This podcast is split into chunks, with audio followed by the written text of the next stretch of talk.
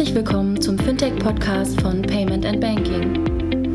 In unserem wöchentlichen Podcast sprechen wir mit interessanten Köpfen aus der Branche über unsere Hauptthemen Fintech, Payment, Banking und Mobile.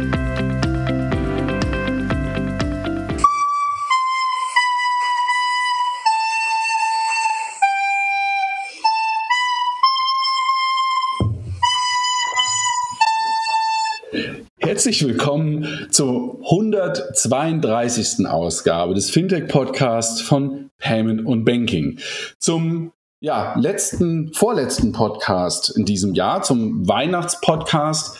Und deshalb wird es heute auch ein klitzekleines bisschen besinnlich. Wir haben gerade Raphael an der Flöte gehört, ähm, der sich dann gleichzeitig entschuldigt. Er ist nämlich leider heute nicht dabei und André ist auch leider nicht dabei. Dabei sind aber der, der, liebe, der liebe Jochen. Hallo. Hallo. Und Kilian. Hallo. Hallo. Wo seid ihr? Ich bin in Frankfurt im zu Hause in weihnachtlicher Stimmung. Zu Hause in weihnachtlicher Stimmung. Habt ihr Glühwein äh, euch ausgeschüttet? Äh, Jochen hat sich gerade ein Bier geholt. Ist es deswegen so ein, so ein Eisbier, so ein, so ein Weihnachtsbier? Nee, das normale Schlappesäppel, was wir hier im Kühlschrank immer haben. ich, finde, ich finde ja diese, diese Weihnachtsbiere ganz furchtbar, wenn ich ehrlich bin. Die schmecken zum Teil sehr, sehr, sehr furchtbar. Ich bin ja großer Glühwein-Fan. Ja. Genau. Thematische Biere sind quasi nicht mein Ding. Ne? Weder Weihnachten noch sonst irgendwie.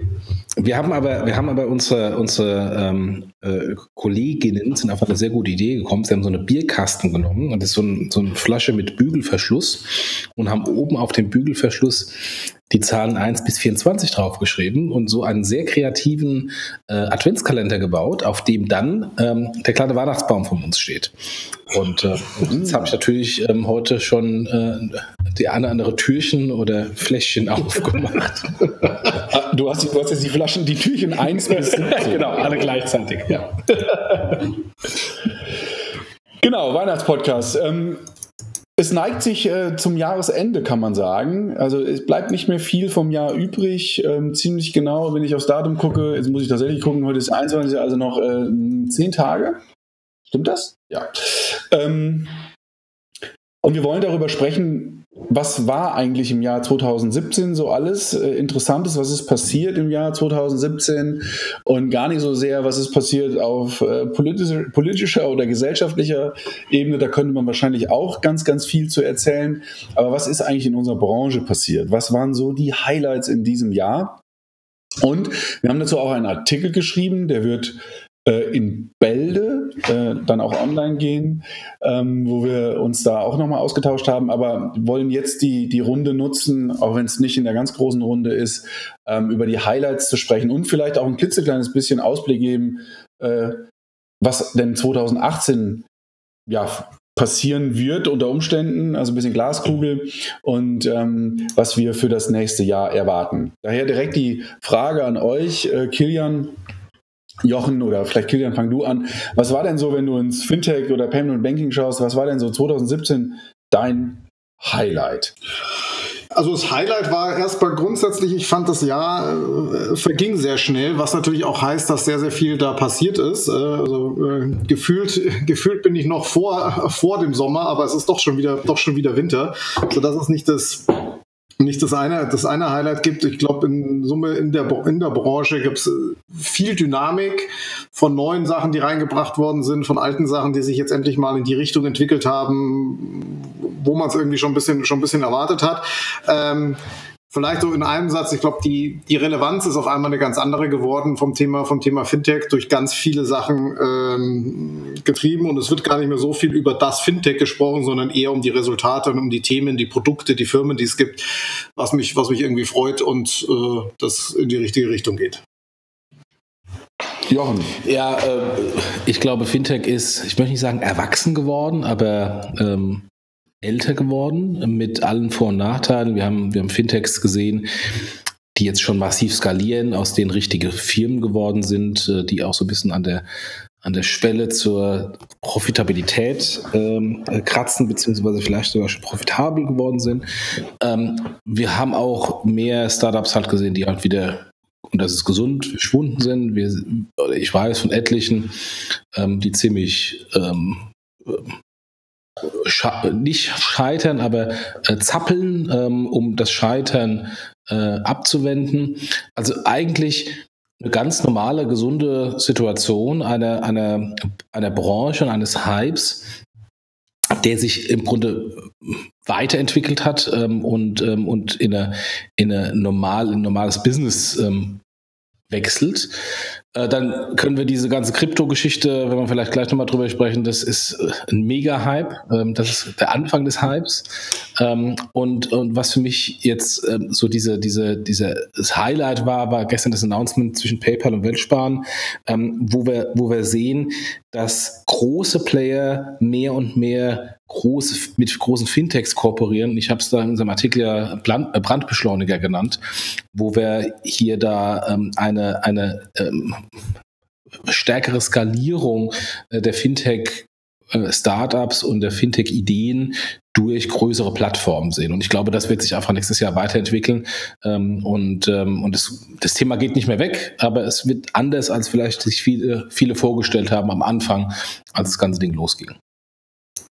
Ich wollte vielleicht kurz, kurz, kurz einhaken, was ich ganz interessant finde, ist so Anfang des Jahres hatten wir immer noch so ein bisschen die Phase Fintechs, also Widerstand mit den Banken. Man wusste nicht so richtig, wie man damit umgehen kann. Im Laufe des Jahres ist es so ein bisschen zu Kooperation geworden und das jetzt am Ende des Jahres, das Beispiel, das du gesagt hast, Jochen, ist ja schon viel mehr als Kooperation. Das ist Beteiligung, das ist eigentlich gemeinsam Geschäft machen und das alles innerhalb von einem Jahr finde ich schon eine ziemlich viele Evolutionsstufen, die es ja. da gibt. Und äh, ist natürlich auch mal so abhängig, wie die, wie die Startups, wann die gegründet wurden, wie die Startups aufgesetzt sind.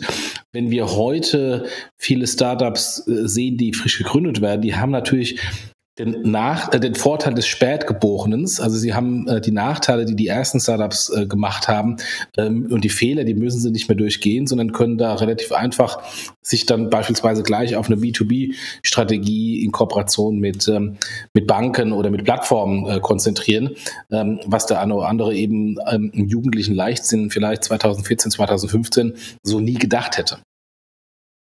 Kilian, du hast eben gerade gesagt, das ist das Thema Kooperation, ähm, dass man das, das da an, an, an Fahrt gewonnen hat. Also klar, wir haben auf der einen Seite ähm, äh, Scalable mit ähm, äh, Consors.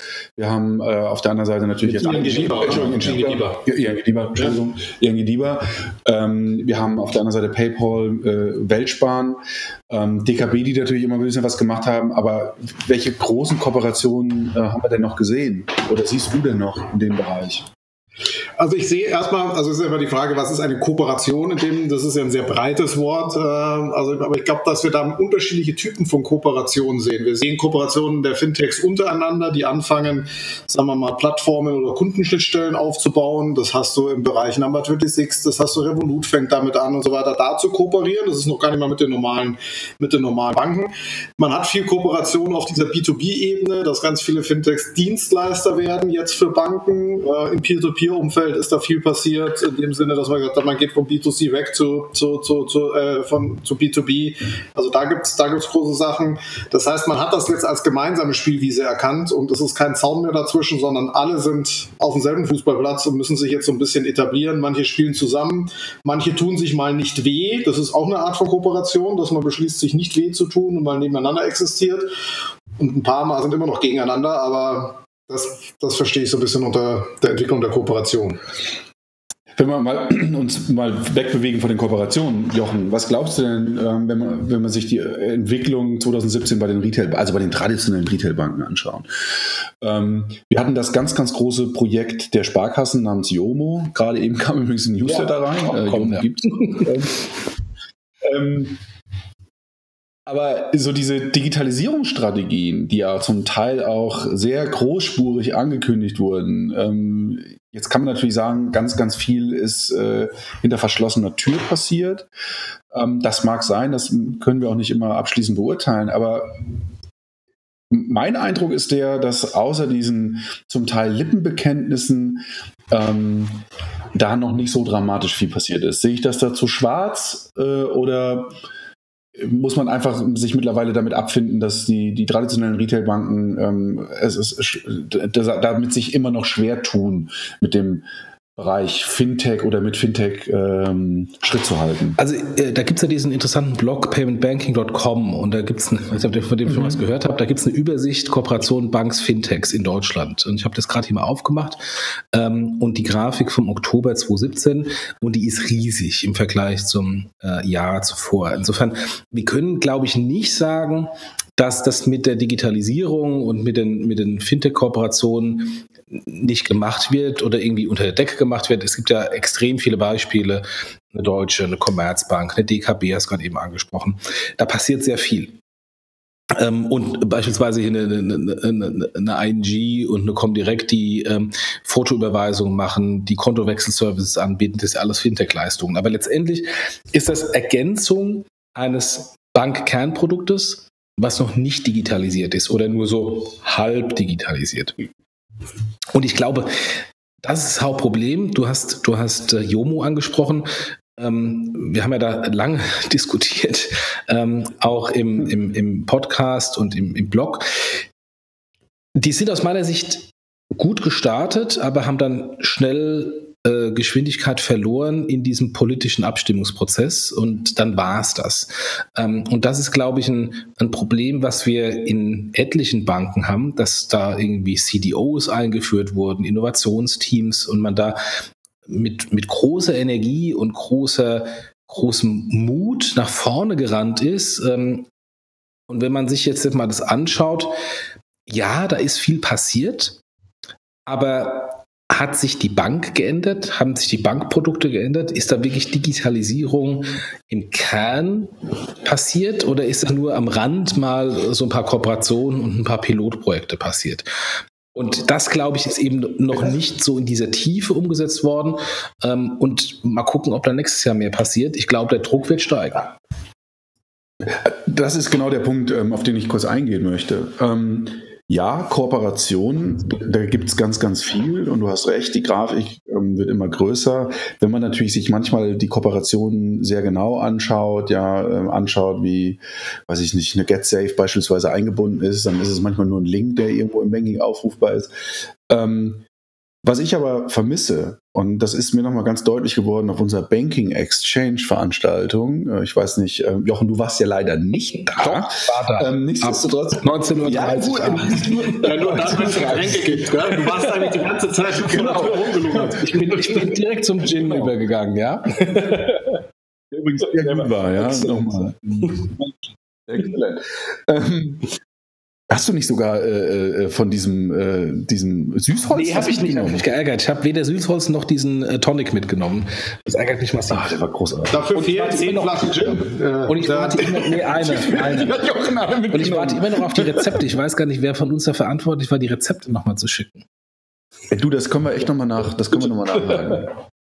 Ähm, gut, ähm, und da war äh, von, ähm, B, äh, von B1, also von, von der ersten George war da und hat äh, Mauri hat, hat ja das, das Produkt als auch das Projekt vorgestellt. Und das war für mich tatsächlich ähm, so ein, für mich nochmal ein Aha-Moment, wie eine Bank, in dem Fall wieder mal die Österreicher, ähm, tatsächlich äh, äh das Thema Banking ähm, komplett neu erfunden haben.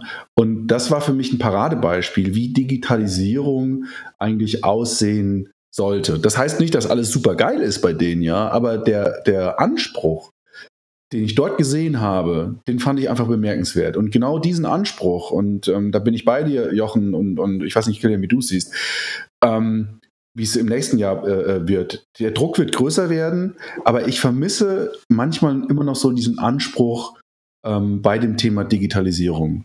Also ja, natürlich werden Labs gegründet und ja, wir machen jetzt irgendwie Scrum, aber wirklich dieser, dieser Willen, ähm, völlig neue Wege zu gehen, der, der, der fehlt mir irgendwie.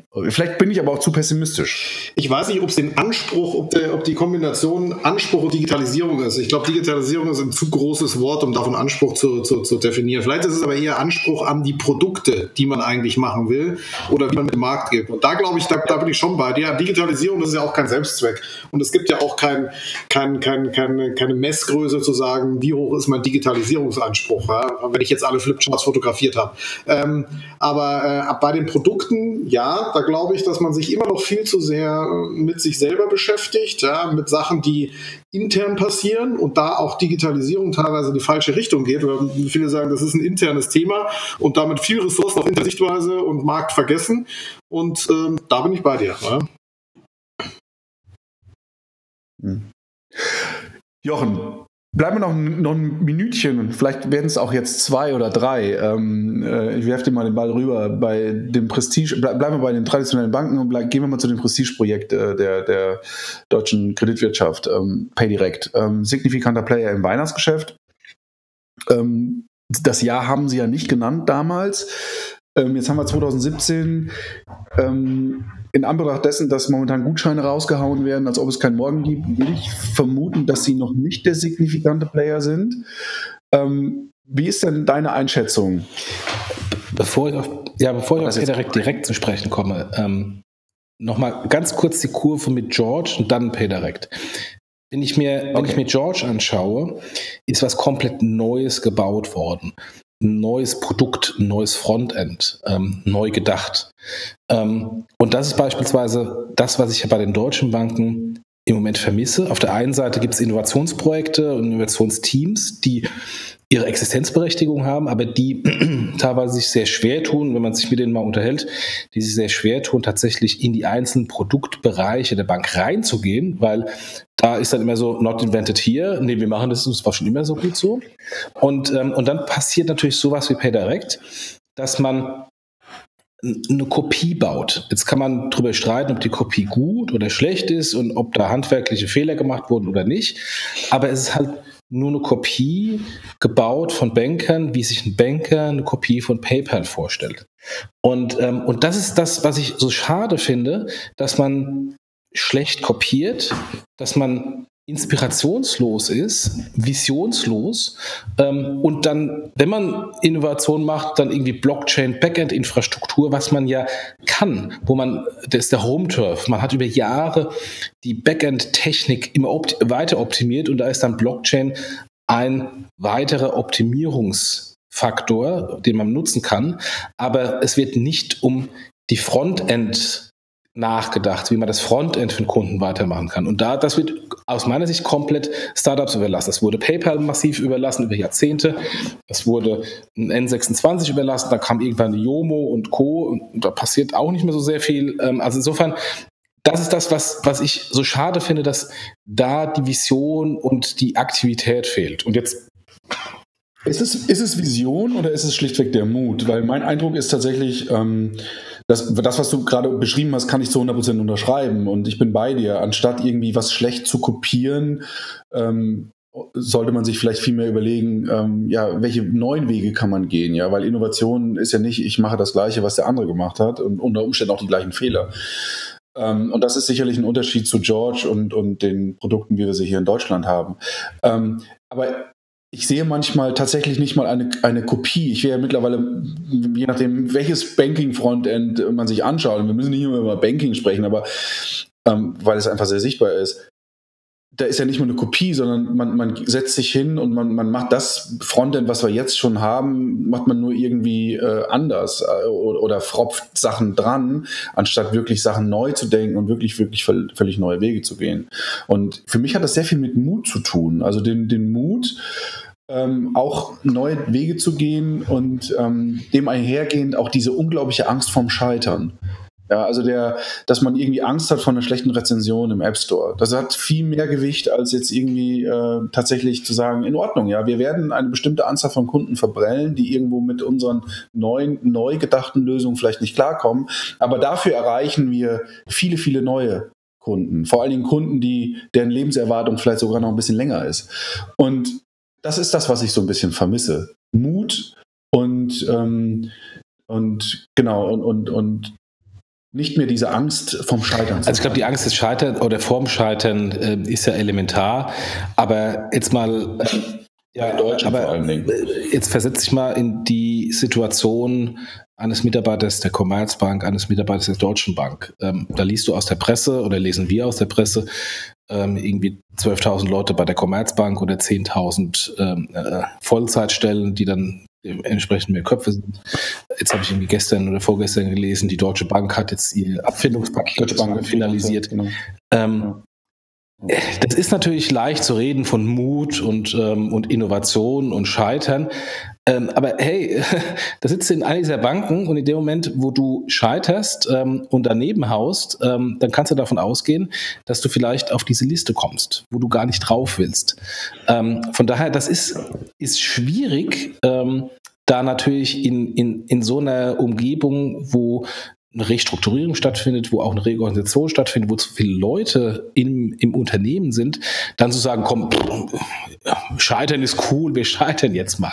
Insofern, ich kann die Leute schon auch verstehen, ja, dass, sie, dass die dann auch so reagieren. Ich denke, Jochen, Jochen äh, absolut. Äh, und wenn ich in, in der Stelle oder in der Position äh, wäre, würde ich wahrscheinlich genauso äh, agieren. Ähm, ich glaube, das hat wenig mit den Teams zu tun. Und ähm, meine Erfahrung, und ich war ja auf dem einen oder anderen Projekt in, im, im Jahr 2017, die Teams sind hoch motiviert. Das liegt nicht an den Leuten. Das liegt tatsächlich an der Etage drüber.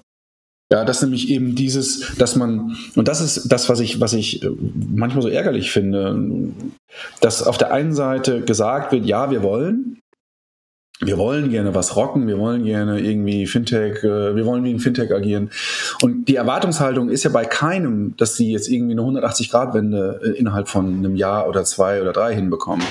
Aber was ich manchmal so schade finde, ist, dass es sich so wie so ein Lippenbekenntnis anfühlt. Ja, wir wollen, aber wir wollen auch nicht anders arbeiten als bisher. Ja, also wir müssen schon noch so weiter so machen. Und das ist so ein bisschen so diese Diskrepanz, die ich da im Kopf habe. Auf der einen Seite Labs und, und, und äh, Thinktanks zu gründen und, und da gibt's auch Club Mate und Bällchenbad. Und wenn dann jemand mit verrückten Ideen kommt, dann heißt es, okay, passt nicht zum Kernbanksystem, geht nicht. Ähm, wie gesagt, Vielleicht, vielleicht bin ich da zu sehr schwarz-weiß unterwegs, ich glaub, aber also, ich vermisse so ein bisschen so dieses. Ich glaube, die Schwierigkeit ist, also man diese Sachen so, man traut sich nicht zu scheitern und solche Sachen. Wenn man sich das jetzt im, konkret mal anschaut bei solchen Projekten, was heißt es denn überhaupt scheitern?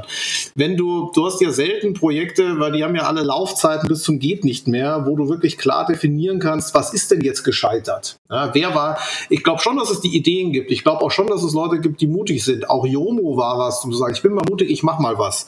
Ob das jetzt gescheitert ist oder nicht, kannst wahrscheinlich zehn Leute fragen und elf Meinungen kriegen dazu. Ja? Äh, ob in der Zwischenzeit nicht sowieso alle Leute dreimal ausgetauscht wurden, ist genau dasselbe. Ich glaube, durch diese Laufzeit ist es immer so einfach zu sagen, man hat keine Kultur des Scheiterns. Glaube ich gar nicht so sehr. Ja? Ich glaube so, dass es einfach durch dieses, die, die Art der Projekte, ähm, das sind keine Sachen, wo man hingeht und sagt, ich probiere es vier Wochen aus, dann weiß ich, dass es nicht funktioniert, dann mache ich was Neues. In, in diesen vier Wochen weißt du gerade mal, wie dein Projekt heißt. Ich glaube, das ist eher so ein Problem. Ne? Du kannst, selbst wenn du scheitern willst, ich glaube, du kannst gar nicht so einfach scheitern. Weil es einfach zu lange dauert. Weil genau, weil es zu lange dauert, weil es zu komplex ist, weil ja keiner genau sagt, was ist denn jetzt gescheitert? Ist denn PayDirect jetzt gescheitert oder nicht? Keine Ahnung, weiß keiner. Ne? Ähm, und ähm, ich glaube, selbst wenn du sagst, ich gehe jetzt mal Vollgas irgendwo hin, das geht gar nicht. Du bist gar nicht in der Lage, Vollgas irgendwo gegen die Wand zu fahren, selbst wenn du es willst. So richtig scheitern, glaube ich, geht gar nicht. Du hast gerade das Wort Pay direkt nochmal gesagt. Ähm, wir sind wieder so ein bisschen äh, zu, zu, den, zu, den, äh, ja, zu den Banken zurückgekommen. Äh, vielleicht, wenn wir uns mal so anschauen, so PSPs, was ist da passiert, Pay direkt. Ähm, nicht der, oder ne, da gab es einen Führungswechsel äh, jetzt äh, jüngst, ähm, da tut sich also was, da ist Bewegung, da ist natürlich die Frage, die man sich äh, stellt, okay, hilft das, äh, hilft das mittelfristig, kriegen die das Rad nochmal rumgedreht? Ähm, wir hatten aber auch darüber hinaus ja Zusammenschlüsse. Ne? Kilian, ähm, die BS1 ja, die schließt sich zusammen, ähm, versucht gerade, ähm, ja. also auch innerhalb der, äh, wenn man es so nennen will, auch wenn es, finde ich, jetzt vom Begriff nicht ganz passt, innerhalb der zumindest mal Payment-Branche, Fintech-Branche würde ich jetzt nicht sagen, schließen sich Unternehmen zusammen, versuchen auch da, versuchen einen, in einem langen Prozess das ganze Thema äh, zusammenzuführen. Da passiert viel. Äh, also Concardis ist viel passiert. Ich glaube, innerhalb dieser Fintech-Welt hast du halt auch Bereiche, die so deutlich etablierter sind und die genau jetzt in so eine Konsolidierungsphase reingehen. Und auch das haben wir 2017 gesehen. Bestimmte Bereiche fangen an zu konsolidieren. Nächstes Jahr, glaube ich, wird das ein anderer Bereich sein. Dann ist nämlich bei Payment durchkonsolidiert, dann wird irgendwas anders kommen. Siehst du es, Jochen? Ähm Ich bin, ich bin bei, bei Kilian, allerdings ähm, ist natürlich der Payment-Bereich, also jetzt ähm, eine BNS Pay One, eine Concardis und Co., sind etablierte Unternehmen, die vom Markt getrieben konsolidieren, teilweise auch müssen. Äh, weil warum ist eine BNS und eine Pay One zusammengegangen? Weil eine BNS Card Service das Thema E-Payment verpennt hat. Über Jahrzehnte das, die Concardis hat auch das Thema E-Payment über Jahrzehnte stiefmütterlich äh, äh, behandelt. Und deswegen war dann irgendwann der Bedarf da, okay, äh, man sieht ja das an den Statistiken jetzt auch wieder äh, der Handelsverband, der gesagt hat, insgesamt ist Handelsgeschäft in, ähm, in Deutschland, Vorweihnachtsgeschäft, wunderbar gelaufen. Ähm, allerdings, ähm, der stationäre Handel hat nicht so stark gewachsen wie der Onlinehandel. Und, ähm, und dann ist natürlich so, dass man, wenn man über Jahre einen Trend verpasst, ähm, dann leider zu teuer Geld irgendwie dann die aufkaufen muss, äh, wie eine, Pay, äh, wie eine Pay One, die diesen Trend früher erkannt haben. Das ist Markt, das ist das ist Geschäft der Startups, Trends früher zu erkennen und umzusetzen äh, und dann aufgekauft zu werden. Ähm, das ist vollkommen okay. Ähm, und das ist auch dann einer der, weil du vorhin PayDirect angesprochen hast, einer der, äh, der Punkte bei PayDirect. Auch da hat man ja über ein Jahrzehnt einen Markt komplett verpennt, politisch klein geredet, ja, der E-Commerce wächst nicht so und so weiter und so fort. Und so wie man dann über Jahrzehnt, äh, über ein Jahrzehnt diesen Markt politisch klein geredet hat, wird jetzt politisch dieses noch nicht so gut performende PayDirect groß geredet.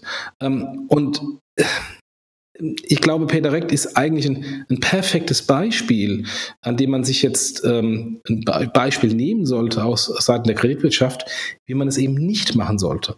Dass man eben nicht aus der Bank heraus glaubt, Innovation treiben zu können und äh, viel zu spät mit dem MeToo-Produkt kommt. Eine Follower-Strategie ist total okay, also siehe Yomo. Ähm, die sind rechtzeitig gekommen mit einem, mit einem Folgeprodukt, was mehr oder weniger eine Kopie war. Ähm, das Problem war, die sind auf dem halben Wege des, äh, äh, des Weges stehen geblieben und sind nicht weitergegangen. Äh, deswegen haben sie dann ähm, mit so einer Fast-Follower-Strategie hat auch nicht funktioniert.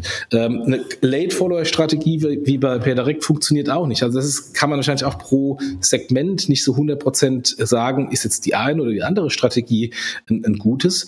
Aber ich glaube, was wir sagen können ist, wenn diejenigen, die Trends jahrelang verschlafen haben, dann versuchen, diese Trends umzusetzen, werden sie scheitern, weil es hat einen Grund, warum sie lange Zeit geschlafen haben und diese Trends nicht erkannt haben. Und sie können die dann von jetzt auf nachher auch nicht wieder äh, das umdrehen, sondern da gab es, hat sich der Markt halt auch weiterentwickelt. Der Markt ist auch ähm, äh, in irgendeiner Weise ähm, so etabliert worden, dass dann auch andere Anbieter so fest zementiert sind, wo es dann schwierig ist, dann die Marktverhältnisse nochmal umzudrehen.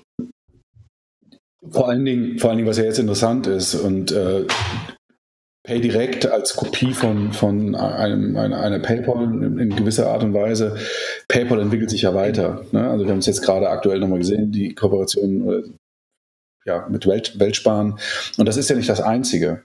Also äh, PayPal, also wir, viele Dinge wissen wir nicht, was noch kommen wird, aber wir sehen ja zumindest mal, in welche Richtung PayPal geht, ja. Und das sind jetzt auch alles Dinge, wo eine PayDirect gar nicht anknüpfen kann. Und, ja, also, oder schwer. Das ist ja nicht das erste Mal. Also, das ist ja nicht so, dass wir sagen, okay, oh, jetzt haben wir mit PayDirect irgendwie diese, diese Erfahrung gesammelt und huch, äh, Überraschung. Nein, äh, vor 15 Jahren äh, oder vor 20 Jahren gab es äh, die Direktbroker, äh, die Consors, die Comdirect, mhm. die, ähm, die DAP Bank, ähm, die aus Bankensicht Spin-offs waren. Aber wenn ich mir dann die Reaktion der Sparkassen anschaue, die Reaktion der Volks- und Raiffeisenbanken, die Sparkassen kamen mit diesem S-Broker viel zu spät. Ähm, und de, die S-Broker-Idee ist am Ende des Tages auch gescheitert, hat sich nicht tatsächlich durchgesetzt. Ähm, und, ähm, und das ist das Gleiche in Grün auf der PayDirect-Seite im Online-Payment. Ähm, und äh, Jetzt sollte man denken, man nimmt die Erfahrung mit und lernt daraus. Aber das Problem ist natürlich, dass sich die handelnden Leute auch wieder ausgetauscht haben. Und nur weil man eine gute Erfahrung von Menschen vor 15 Jahren gesammelt hat, heißt nicht, dass die aktuell handelnden Menschen genau diese Erfahrung noch haben. Ähm, und man muss nur schauen, äh, Giropay, die Giropay-Erfahrung mit nach dem Motto, der Firmenkundenbetreuer der Sparkasse und der Raiffeisenbank kann Giropay verkaufen. Nee, hat nicht funktioniert. Ähm, was passiert zehn Jahre später? Der Firmenkundenbetreuer der Sparkasse und der Raiffeisenbank soll Pay direkt verkaufen. Da muss man sagen, liebe Leute, wie oft muss man noch daneben hauen, um bewiesenes, marktbewiesenes tatsächlich ähm, zu verstehen. Aber da haben sich natürlich die Leute geändert und die Leute, ähm, die jetzt das Sagen haben, ignorieren das und versuchen es halt nochmal. Und das ist halt schade. Ja, vor allem glaube ich auch, dass nicht unbedingt dieses das Zeitpunktsthema war, glaube ich, gar nicht. Also, dass ein S-Broker später kommt als die normalen, also um das Beispiel zu strapazieren, als die normalen äh, oder die damals verfügbaren Online-Broker, glaube ich, ist gar nicht so schlimm. Die Schlimme ist eher, dass man danach nicht mit der entsprechenden Konsequenz und mit Konsequenz ja. meine ich nicht äh, möglichst viel Geld in irgendeinen Scheiß rein, sondern mit Konsequenz das durchziehen. Wenn man diese Konsequenz drin hat, glaube ich, dass man diese Chance aufholen kann und einfach auch, äh, auch noch sich gut etablieren kann. Aber da wird dann ein bisschen probiert und dann läuft es halt so nebenher. Dann sagt einer, siehste, läuft doch nicht und ähm, dreimal die Leute ausgewechselt und am Schluss ist auch wurscht. Ne? So, und ich glaube, diese Konsequenz ist das, was auch eine Art Anspruch ist, die hat man nicht. Ja? Die, äh, und ein, ein Startup, das nur eine, ein Produkt hat, hat gar nicht die Diskussion der Konsequenz, weil man hat nur eins. Deswegen muss man drauf. Ja? Da kannst du immer sagen, naja, mal wieder ein Projekt gescheitert, auch egal. Ne? So, und ich glaube, da, das ist auch was, was man sieht. Und das wird bei, ist bei Jomo ähnlich. Ja. Nochmal zum Thema PayDirect-Einsatz. Ähm, was mir halt aufgefallen ist, und wenn man sich jetzt so die, anschaut, die Entwicklung bei PayDirect und die äh, Entwicklung bei, bei PayPal, aber auch die Entwicklung bei Klarna übrigens, ja, die ja auch auf Einkaufstour waren dieses Jahr, ähm, finde ich, fehlt halt bei PayDirect so unendlich viel. Ne? Also es wird auch für auf, für, auf Händlerseite irgendwie, äh, wird es irgendwie die Luft dünn. Ne? Also das heißt, das, was Jochen gerade gesagt hat, es sind nicht nur Fehler gemacht worden, sondern ich frage mich die ganze Zeit, wie, wie will man eigentlich das ganze Thema, was um, um PayDirect herum noch so passiert ist, ne? also Entwicklung Klarna, Entwicklung äh, PayPal, wie will man das eigentlich auch noch alles aufholen? Und reicht da eigentlich das Budget aus? Also, äh, oder kann man das mit Marketingbudget eigentlich gut machen, indem man sich versucht, irgendwo einzukaufen? Und da bin ich doch sehr. Ich würde noch einen Schritt weiter gehen. Hat man überhaupt die Dramatik der Situation verstanden? Ja, man hat verstanden, es funktioniert nicht, also holt man einen CEO. Aber bekommt der CEO, wir haben da, ich habe ja einen langen Artikel bei Payment Banking geschrieben, bekommt der CEO überhaupt die Möglichkeiten, die grundlegenden Strukturen zu ändern, die heiligen Kühe zu schlachten? Ähm, und wenn ich mir die Pressemitteilung anschaue, ähm, die rausgegeben wurde damals, ähm, als der Christian Bonden announced wurde, war in der Pressemitteilung alles super. Alles super. Die, die Geschäftsführung hat einen sensationellen Job gemacht. Wenn ich es gibt ja genügend Leaks, mir die, die Zahlen anschaue, die Ziele, die sie hatten, die sind massiv nicht erreicht worden. Und dann noch künstlich in der Presse den Eindruck aufrechtzuerhalten, ist alles super, ähm, ist das eine. Aber was ich zwischen den Zeilen höre, ist, das ist ja auch in den Banken so. Wenn in den Banken ähm, über PayDirect gesprochen wird, diejenigen, die das verantworten, sagen, alles super. Ähm, und, und das ist eines der ersten Themen, wo man sagt so, ja, ähm, da vielleicht sind wir wieder beim Scheitern. Vielleicht muss man halt sagen, äh, es hat halt noch nicht so geklappt und wir haben Learnings gemacht, das wird ja teilweise vom Fahren schon und vom, äh, vom FÖP, äh, von der Geschäftsführung schon so gesagt. Ähm, aber der erste Schritt ist die Erkenntnis, dass es so nicht funktioniert hat oder nicht so gut funktioniert hat und es irgendwie zu ändern. Und, ähm, und das ist aus meiner Sicht immer noch nicht in der Breite verstanden worden. Und deswegen, äh, ich habe allen Respekt vor dem Christian ähm, und ich wünsche ihm alles Gute, aber es wird eine verdammt harte Arbeit, die er da vor sich hat. Ich glaube, es ist weniger das Scheitern als dieses Thema Selbstreflexion, was du auch gerade gesagt genau, hast. Also genau. Das, dieses realistische Einschätzen, wo steht man denn wirklich am Markt? Ja? Scheitern klingt ja immer nach Schwarz-Weiß, es ist ja selten Schwarz-Weiß, aber diese realistische Einschätzung, hey, das habe ich bis jetzt hingekriegt und das muss ich noch hinkriegen, um Relevanz zu haben. Und ist das überhaupt realistisch, das hinzukriegen, was ich hinkriegen muss? Ich glaube, das fehlt bei vielen und das ist nicht nur ein PayDirect-Beispiel, das ist auch bei anderen Sachen das Beispiel. Und man sagt so, hey, eine ganz, ganz verquere Sichtweise auf Dinge. Jetzt haben wir ja nicht nur PayDirect im Jahr 2017 gehabt, auch wenn wir jetzt äh, einen signifikanten Anteil uns den Kollegen dort gewidmet haben, was total okay war. Ähm, es gab ja noch mehr. Äh, ein Stichwort, was mir einfällt, und ich glaube, ähm, ich glaube, Kilian, du hast es eben gesagt, das war das Thema Challenger-Banken. Also, dass wir auf der einen Seite natürlich äh, Player haben wie eine N26, ähm, die wächst und die wachsen auch gar nicht schlecht, wenn man den Zahlen glauben darf, expandieren in andere Länder. Ähm, da muss man sicherlich, das ist jetzt auch nicht mehr, mehr nur ein Achtungserfolg, sondern die sind jetzt da, die werden auch so schnell nicht mehr weggehen. Wir haben sowas wie Revolut, die versuchen, ähm, außerhalb von UK Fuß zu fassen und da sehr äh, zumindest äh, laut poltern. Wir haben aber auch Player, ähm, die vielleicht gar nicht so richtig als Banken wahrgenommen werden, weil sie auch keine Banken sind und auch ein ganz anderes Business haben, aber zumindest mal in diesen Bereich reingehen. Und ich denke da ganz konkret an, an die Versicherungsvergleiche oder die, die Vergleichsplattformen wie Verifox, ähm, die Outbank und Abo-Alarm übernommen haben, aber auch Check24, die eigene Banking-Produkte bringen. Ähm, bröckelt das ganze Thema Kundenschnittstelle immer mehr? Ist das, war das, für mich war das so gefühlt so ein Jahr, wo immer mehr so Kundenschnittstelle verloren ging. Ja, bei dem Seiten. also mein, das, was, was schon lange so ein bisschen prognostiziert wird, glaube ich, hast du über das Jahr ein bisschen in der Realität gesehen. Also die Kundenschnittstelle geht nicht verloren, sie wandert woanders hin. Und ich glaube, auch wieder das Thema PayPal hat das eigentlich jetzt erkannt, indem man versucht, mit weiteren Produkten diese Kundenschnittstelle zu besetzen. Check24 ist ein klassisches Beispiel, äh, Verivox ist ein klassisches Beispiel. Also das sind, da passiert viel. Interessanterweise hat man ja immer so die Angst gehabt, das machen sofort gleich die ganz Großen. Also wenn dann nur Apple, Google, da sehe ich gar nicht so viel beim Thema Kundenschnittstelle, also so viel mehr. Die setzen die natürlich, aber jetzt im Thema Fintech nicht so viel mehr, zumindest mal aus der deutschen Brille nicht, aber andere machen das. Und ähm, du kannst halt für einen Kunden so eine Schnittstelle nur einmal besetzen oder äh, der Kunde braucht keine zehn Kundenschnittstellen, ne? da ist halt auch nur einer. Absolut. Und die Frage ist ja, wie wird es nächstes Jahr werden, ähm, äh, wenn wir jetzt mal Richtung PSD2 denken, ja, und das Thema Access to A, also Access to Account.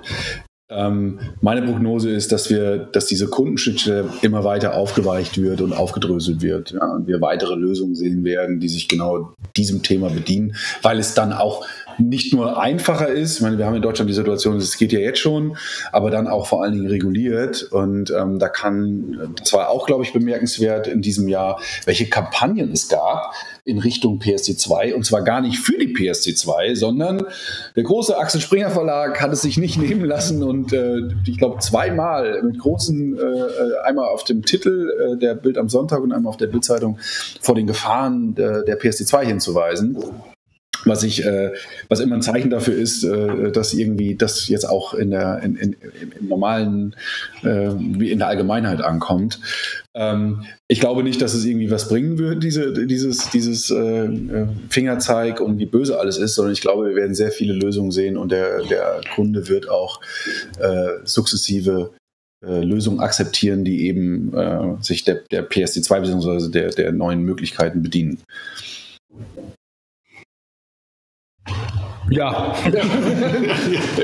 so. ja. Da kann man nichts mehr zu sagen jetzt. Ne? Gut.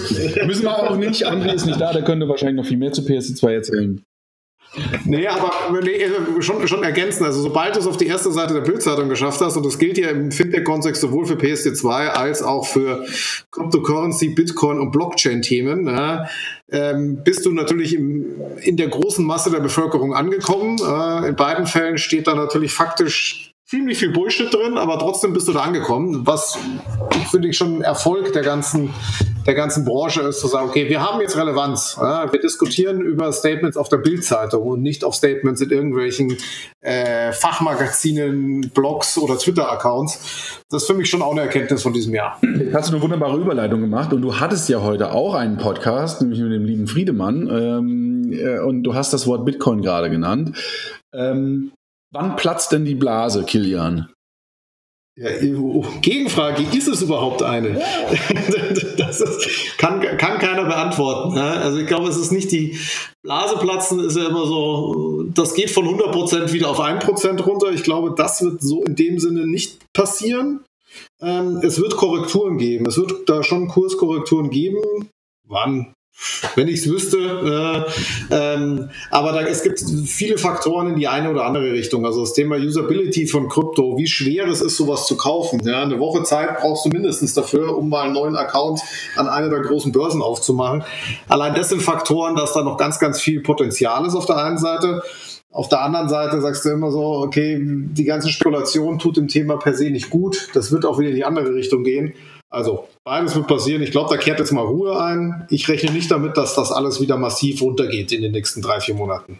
Und damit meine ich nicht 10, 20, 30 Prozent, sondern 80 Prozent. Das glaube ich nicht, dass das passiert. Das würde ich jetzt anders sehen, weil wenn du endlich mal eine konträre Meinung. Weil äh, es sind ja in den letzten, letzten Wochen ähm, bei den so sozialen Netzwerken interessante Vergleichsgrafiken äh, gemacht worden. Neuer Markt, Tulpenmanie in, in Holland. Ähm, von so anderen Spekulationsblasen. Und ich bin bei dir, ist das überhaupt eine Spekulationsblase? Keine Ahnung, das wissen wir, wenn sie geplatzt ist.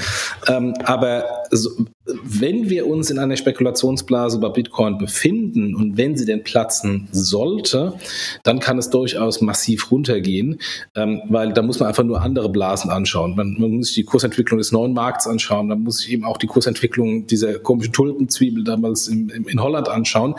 Ähm, die waren dann halt einfach nur noch ein Bruchteil wert, also von 100% auf 1% oder 2%. Und das kann auch passieren. Aber ich bin. Wie viele Tulpenzwiebeln hast du denn zu Hause liegen, Jochen? Das ist ja jetzt mal eine interessante Frage. Ich habe die, hab die, im Garten vergraben und die vermehren sich jedes Jahr, wenn sie nicht von den Mäusen gefressen werden. okay. Ich habe in Mäuse investiert. Es ist, man, ich meine, das, man, man muss sich, und die Frage stellt man sich ja zwangsläufig, ja, wenn man sich den Kurs so anschaut, gerade bei, bei Bitcoin, aber auch bei den anderen Kryptowährungen wie Litecoin oder auch ähm, Litecoin, die ja noch einen viel größeren prozentualen Zuwachs hingelegt haben. Es ist schon unheimlich, ja. Und ich finde es schon, schon bemerkenswert, wenn, wenn sogar ja, die Gründer, in dem Fall nicht Lite, äh, in dem Fall nicht Bitcoin, sondern der von, von, von Litecoin, oder einer der Initiatoren, Ex-Google, ähm, Google-Mensch, äh, der sagt, hm, vielleicht sollte man nicht ganz so viel investieren, ähm, weil das ganze Thema kann auch mal irgendwie nach unten gehen. Ähm, ich bin, ich, ich, ich bin da hin und her gerissen, ja. Also ich, ich Prognose ist super schwierig. Ja, ich bin immer wieder fasziniert äh, über die Zahlen, die da in, im Raum stehen. Ja, ich glaube, wir haben am Wochenende, letztes Wochenende zum ersten Mal die 20.000 US-Dollar angekratzt. Ich weiß gar nicht, wo der aktuelle Kurs steht. Ey, das sind natürlich Zahlen, wo man echt, wo einem echt schwindelig wird. Ja, wo man sich wirklich die Frage stellt, ähm, Warum zur Hölle? Ja, aber das kannst du bei vielen Assets fragen. Warum zur Hölle ist der Preis in Frankfurt ja, für einen Quadratmeter Boden so teuer geworden oder in Berlin oder der Quadratmeter Wohnung so teuer geworden? Und ist da noch ein Wert dahinter? Sind wir damit auch in der Blase? Ähm, das ist halt bei Blasen so schwierig. Ähm, äh, wir sind erst, wenn sie geplatzt sind, äh, ist schlauer. Und so betreiben hast, was dann. Jochen glaubt, aber du glaubst, aber Jochen glaubt ja so ein bisschen, die platzt noch. Bitte? Jochen, du glaubst aber noch Jochen muss es platzen. Wir hatten es ja gerade. Dann kann er nachkaufen. Genau. ähm, ich bin, ich bin nicht investiert, deswegen ist natürlich ein einfaches zu sagen, es wird platzen. Ähm, aber ähm, wenn, man, wenn man alle ökonomischen Grundparameter da mal annimmt und das oder vergleicht mit, ähm, mit anderen historischen Blasen, ähm, ist es eine Blase. Aber äh, hey, diese Blase kann doch bis 40.000 Dollar oder 100.000 Dollar hochgehen und dann erst platzen. Wer weiß das? Ähm, der Immobilienmarkt ist auch seit Jahren überbewertet und steigt und steigt und steigt. Äh, das ist halt so am Blasen. so sad. Ja, das stimmt. Wir werden sehen. Andere Blase, die nicht geplatzt ist, ich versuche den Übergang hinzubekommen, äh, die nicht geplatzt ist, aber ähm, die, ich, die, die ich für mich persönlich in, im Jahr 2017 zumindest als Blase wahrgenommen habe und ähm, ist es schade, dass Raphael nicht dabei ist, äh, ist ein Thema, was gar nicht so sehr mit Payment und Banking direkt zu tun hat, aber zumindest ein Thema, mit dem wir uns immer wieder beschäftigt haben. Und das Thema ist, Makramee. Nein, ich meine das Thema Voice, ähm, mit dem wir uns beschäftigt haben, das Thema Alexa, äh, Google Home und Co. Und äh, ich weiß nicht, Jochen, du hast auch, nee, du hast kein Alexa, ne? Du bist ja so ein, so ein doch, doch, doch, doch. doch. Drei. Ich habe drei Echos. Eine in der, in der Küche, eine in meinem Büro in, in Bonn ähm, und eine in meiner Wohnung in Berlin. Ah, ja. Ich habe zwei äh, hier stehen und muss zugestehen, dass ich das Ding immer seltener benutze und auch immer frustrierter bin, wenn ich es benutze. Ja, also ich glaube, dass äh, das ganz gut ist für das Ding, dass es nicht so eine Blase geworden ist. Ja, sowas, so, bei uns hat sich im Alltag etabliert. es gibt keine, also Musik wird nur noch darüber gehört. Es gibt jetzt mal so ein, zwei Use Cases, ja. die man halt doch mal macht. Licht an, Licht aus. Äh, die Kinder fragen immer nach der Uhrzeit und solche Sachen. Also das finde ich einen ganz gesunden Weg, so etwas ins Daily Business einzubauen. Ja, so, ähm, es fällt nicht so auf ja, in dem, dem Sinne und deswegen ähm, ist das ist langsam, aber vielleicht ganz gesund. Geht mir genauso. Also ich glaube, vielleicht war noch die, die Erwartung daran ähm, zu groß, genauso wie Bitcoin die Erwartung im Moment zu groß ist. Ähm, also wir nutzen es wunderbar für Musik hören. Ähm, ich nutze es in Berlin zum Taxi rufen mit der Taxi-App, sensationell. Alexa ruft mir Taxi und dann steht das Ding da. Ähm, ich nutze es für die Einkaufsliste, äh, für Wecker beim Kochen, äh, für einen Tee und so. Also äh, es, es, hat, es hat seine Existenzberechtigung, sonst wäre es schon längst rausgeflogen. Ähm, aber es ist eben nicht so, dass es ähm, irgendwie den Computer abgelöst hat oder das iPad abgelöst hat oder das ähm, Smartphone abgelöst hat, sondern ähm, letztendlich ist es ein, ähm, ein weiteres Device mit einem sehr speziellen, nischigen Use Case.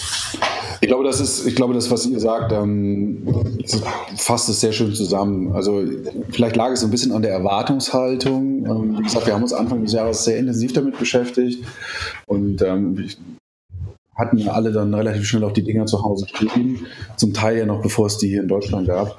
Und ähm, tatsächlich am Anfang war die Nutzung deutlich höher. Ja, also Licht an und aus, klar, das, das funktioniert und auch Musik funktioniert. Ähm, vielleicht muss man da einfach noch ein Stück weit mehr Geduld haben äh, in der Nutzung. Aber für mich tatsächlich ein Stück weit Ernüchterung, weil ähm, ja, die Erwartungshaltung einfach vielleicht zu hoch war an das Ding. Ja, ich stelle tatsächlich auch immer noch so ein bisschen fest bei dem Thema Voice, so wenig wie ich mit Siri quatsche, äh, um einen Termin anzulegen, so wenig frage ich Alexa, dass sie mir einen Termin anlegen kann, ja, weil es immer noch zu viele Rückfragen gibt. Und klar, Licht an und ausmachen, das geht, aber das ist jetzt für mich auch ein, ein Use Case, das ist ein netter Use Case, das ist ein nettes, nettes, nettes Gimmick, ja. Aber so im, im Daily Business, wo ich jetzt sage, okay, irgendwie kann mir das Gerät nicht wirklich helfen. Also, weiß ich nicht, Müll runterbringen oder halt, äh, ja, Termine anlegen. Aber, aber ich glaube auch da, das hat man Müll wegbibeln. Jemand rufen, der den Müll runterbringt, ist vielleicht eher der Use Case. Ähm, aber ich glaube auch da, was aber das machst, du doch, das machst du doch. Wie alt ist dein Sohn? Das machst du doch bestimmt schon seit vielen Jahren. Ja, aber es hat doch kein einziges Mal funktioniert. Ich mache es aber, ähm, das, aber ich glaube auch da, wie vorher bei den Bankprodukten, ich glaube, da muss man ein bisschen durchhalten und auch die Alexa muss ein bisschen durchhalten. Und ähm, das ist nichts, was dieses Jahr massive Änderungen hat, aber ich glaube mittelfristig schon. Ne? Und in vier, fünf, sechs Jahren reden wir gar nicht mehr darüber. Da ist das einfach Teil davon. Ne? Und das muss man halt durchhalten. Ne? Deswegen bin ich bei solchen Sachen nicht in dieser alten äh, oder was heißt alten oder bekannten so Google-Philosophie, wir probieren halt was drei Monate aus und stellen was wieder ein. Ich glaube, das kannst du bei sowas nicht machen. Ne? Da brauchst du einen langen Atem. Ne? Und ja, ich glaube, in der Phase sind wir. Genau, du bist gefühlt irgendwie äh, im Bad. Äh, du hattest eben schon mal angekündigt. Nein, ich habe mich, nur hab mich nur hingesetzt und dachte, das Mikro ist, äh, kriegt das auf die Reihe. Tut es aber nicht. Ja? Das hört sich an, als ob du gerade am Duschen bist. also, was Ja, was hatten, wir, was hatten wir noch? Also wir haben das Thema, wir haben jetzt, wir haben über das Thema zumindest kurz gesprochen, PSD2, wir haben natürlich viel über das Thema Payment gesprochen, über die Situation bei den Banken. Ähm, ich glaube, ein Thema, wo wir noch nicht drüber gesprochen haben und was wir auf jeden Fall anreißen sollten, äh, oder vielleicht zwei Themen. Äh, das eine lässt sich relativ schnell äh, abhaken. Äh, Mobile Payment in Deutschland, äh, eine Situation, äh, die es nach wie vor ja irgendwie nicht gibt, ähm, bis auf die äh, Entwicklung, weiß ich nicht, bei Payback Pay. Die gibt es aber auch schon äh, nicht nur dieses Jahr, sondern die gab es letztes Jahr schon. Ähm, ich glaube, alles, was darüber hinausgeht, ähm, diese Versuche beispielsweise der Deutschen Bank mit dem Thema Mobile Payment, das sind alles so kleine Duftmarken, die man gesetzt hat, aber da kann man bei weitem nicht von in irgendeiner Art und Weise massentauglichem Thema sprechen. Und dem einhergehend, äh, ja, Apple Pay sollte ja, da haben wir alle irgendwie gedacht, 2017, mittlerweile, ich sag nichts mehr. Also ich brauch's nicht mehr. Ne? Das ist auch Quatsch. Ja, genau. Quatsch. Eh Quatsch. Ja, also ja. Mobile Payment offiziell für beendet erklärt. ähm, ich weiß nicht, Jochen, willst du noch was zum Thema Mobile Payment sagen? Ich sag euch, das wird nächstes Jahr das ganz große Ding. Wir werden uns alle die Ohren anlegen, wenn Apple Pay mit allen Debitkarten aller deutschen Banken kommt und dann plötzlich Ich warte, dass du deine, ein, gro ein großes Strich, ein großes Strich durch deine Grafik der Mobile Wallets ziehst. Du sagst, alle tot, eins drüber schreiben, fertig. Ich meine, ich bin ja auch schon Apple-Fanboy, ne, Jochen, aber. Das wird passieren. Also, das wird echt passieren. Die Frage ist einfach nur, wann. Wird es nächstes Jahr passieren? Keine Ahnung. Ähm, aber ähm, ich, also ich wette wirklich drauf, dass äh, Apple Pay nach Deutschland kommt mit einem großen Big Bang Na, mit ja, allen na, der naja, gut. Naja, wir werden sehen. Wir werden uns nächstes Jahr hören. Aber übrigens, aber ich bin nicht so verrückt wie der, der André hat mal seinen 100 Liter Bier zu setzen. ne? Der André hat mal seinen Arsch verwettet. Willst du deinen wieder? Willst du, du könntest jetzt. Nee, nee, nee. Ich bin da, ich bin da nicht so mutig. Äh, Ich sage es einfach voraus. Ich kann aber nicht den Zeithorizont voraussagen. Von daher, vielleicht nächstes Jahr, vielleicht übernächstes Jahr. Aber die Chancen, dass es nächstes Jahr kommt, ist sehr hoch. Ja, das die Chance, die steigt jedes Jahr. Das ist es. Ja, klar, das ist das Schöne. Äh, Mobile Payment ähm, 2009. Ähm, gut. Wir hatten das Thema, aber was in der Tat äh, bemerkenswert war, ist, dass äh, Banken oder zumindest äh, Teile davon erkennen, dass äh, ihre Daten äh, an Wert gewinnen. Und wir hatten das Thema und, und, und dem einhergehen, das Thema ID-Provider. Mhm. Sowas wie Verimi und Yes. Ja, sind die denn schon da? Ich glaube, das, wird- das wird ein Thema. Ja, da sind ein Thema für nächstes so, ne? Also das ist eher was, äh, wo jetzt die Gründungen quasi stattgefunden haben und ähm, die ersten äh, Announcements gekommen sind. Ähm, da sind sie, glaube ich, noch nicht. Ähm, also ganz sicher sogar. Aber sicherlich ein Thema, was, was uns 2018 beschäftigen wird. Ja, Genau. dass man nämlich dann sich, also dem Thema ID-Providing, äh, Identifik Identifikationsplattformen, ich glaube, da wird äh, im nächsten Jahr noch ein bisschen was passieren. Aber ich wünsche ja den Kollegen alles Gute. Ähm, Danke. ich ich habe nur. Gerne. Ich habe nur. Du bist, au- du bist ausgenommen, Mike. Ja. André ist eben ausgeschlossen. ähm, ich, nur, also ich sehe im Moment so sehr viele ähm, Parallelen mit so einem anderen Zahlungsverkehrsprojekt äh, von Banken äh, bei dem einen oder anderen ID-Provider, wo es eigentlich nur darum geht, wir wollen da jetzt irgendwie eine europäische Alternative unter starkem Datenschutz zu Google und Apple äh, herbeiführen. Ich habe ja da auch äh, neulich bei Twitter so geschrieben, nach dem Motto, ja, die, Souveränität des Daten werden in Europa wiedererlangt und ich so, ich vermisse gar nichts. Also ähm, Google Login und Facebook Login und Co. Du bist nicht mal bei Facebook. Also zumindest Google und, und Twitter und LinkedIn Login. Facebook, das stimmt, bin ich nicht. Funktioniert wunderbar bei mir. Ähm, ich vermisse nichts. Ähm, und ähm, und da, da ist so ein bisschen, sehe ich die Gefahr, nach dem Motto, da wird halt wieder künstlich irgendwas herbeigeredet. Äh, zum Teil auch an Interessen der Kunden vorbei. Und da müssen sich all die Anbieter mal nochmal zurücklehnen und sagen, ist das denn das Richtige? Wird da ein Problem des Kunden gelöst oder wird da ein Problem des Anbieters gelöst? Und ich habe damals, als PayDirect gekommen ist, äh, ein Handelsblatt-Zitat gehabt und da habe ich viel Prügel für einstecken müssen. PayDirect löst ein Problem der Banken und nicht der Kunden. Das können wir heute sagen, Tick stimmt. Und das sage ich jetzt wieder. Ähm, das eine oder andere Identifikationssystem löst ein Problem des Anbieters und nicht der Kunden. Und mal gucken, wie das gelöst wird nächstes Jahr. Spannend, jedenfalls. Das, ähm, ich halte mich der Ja, du bist, bist äh, biased, bin ja. ähm, ihr Lieben, ich gucke auf die Uhr. Wir reden seit ähm, fast einer Stunde. Ähm, wenn wir so nochmal, jetzt haben wir ganz oft zurückgeschaut. Ich glaube, wir, wir sind da auch ganz bunt durchgegangen, durch den Garten, vor und zurück. Ähm, vergessen werden wir bestimmt das eine oder andere haben. Was wird uns aber denn im nächsten Jahr erwarten? Also wir haben jetzt gerade eben schon gesagt, okay, solche Lösungen wie Verimi und Yes ähm, werden wir sicherlich im Jahr 2018 einiges von hören, aber darüber hinaus. Jochen will sich ja nicht festlegen, was das Thema Apple Pay betrifft. Ähm, oder vielleicht doch, man weiß es nicht. Aber da, Nicht gegen Wetteinsatz. Du hast von der Kultur des Scheiterns geredet und willst jetzt kein Wetter machen. Also, das ist echt, das ist echt da, unglaublich. da stimmt doch was nicht. Aber aber haben wir denn, haben wir denn was, was glaubt ihr denn 2018? Also was ich, wir eben, bevor wir angefangen haben, auf Aufnahme zu drücken, ja, und unser wunderbares Flötenspiel von Raphael haben hören dürfen, haben Jochen und ich so gesprochen über, und das haben wir ja auch dann irgendwann gesagt, so Fintech und so ist jetzt erwachsen geworden. Ähm, ich habe gesagt, ich habe so ein bisschen den Eindruck, ja, Fintech ist erwachsen geworden, aber mit diesem Erwachsenwerden werden die auch so schrecklich spießig. Also, so, so, man hat so manchmal den Eindruck, dass so, dass, dass jetzt alles irgendwie ein bisschen hübscher geworden ist, aber so diese richtig verrückten Dinger. Sexy bist du halt nicht mehr, wenn du erwachsen bist in der Regel. Ja, irgendwie nicht, oder? Also das wünsche ich mir irgendwie für 2018 nochmal so ein bisschen was zu sehen, was mutig, wo man sagt, wow, da hat einer wirklich einen Markt aufgeräumt oder ist da oder fängt an. Ja. Oder hat einfach mal was gebracht, egal ob das ist, was das für Auswirkungen hat oder sowas, wo man ähm, äh, von, der, von der anderen Seite ge gekommen ist. Also.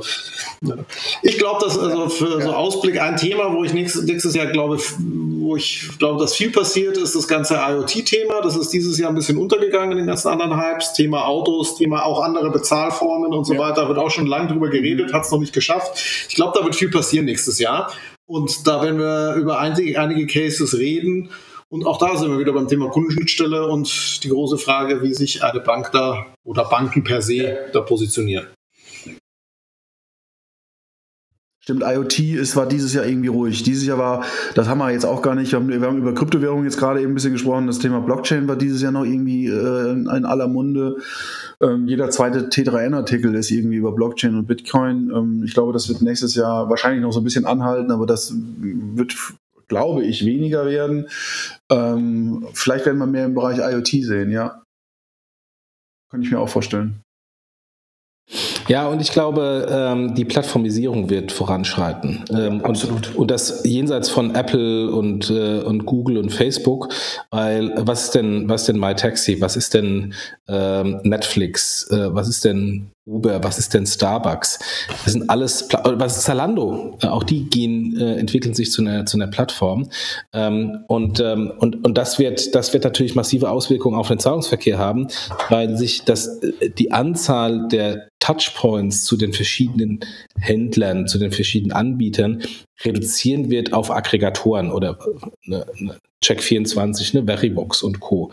Ähm, ich glaube, das wird nächstes Jahr viel stärker werden und, ähm, und die werden ähm, auch Fintechs viel stärker integrieren und so ein bisschen ähm, als Booster für Fintech-Services bieten, weil sie natürlich zu Kundenzugang haben und Fintechs über diesen Kundenzugang mit Kunden und Transaktionen ausstatten können. Ja. Ihr Lieben, Oh, ist gut für heute. 20 hintereinander. Für heute bin ich genug geredet. Ich,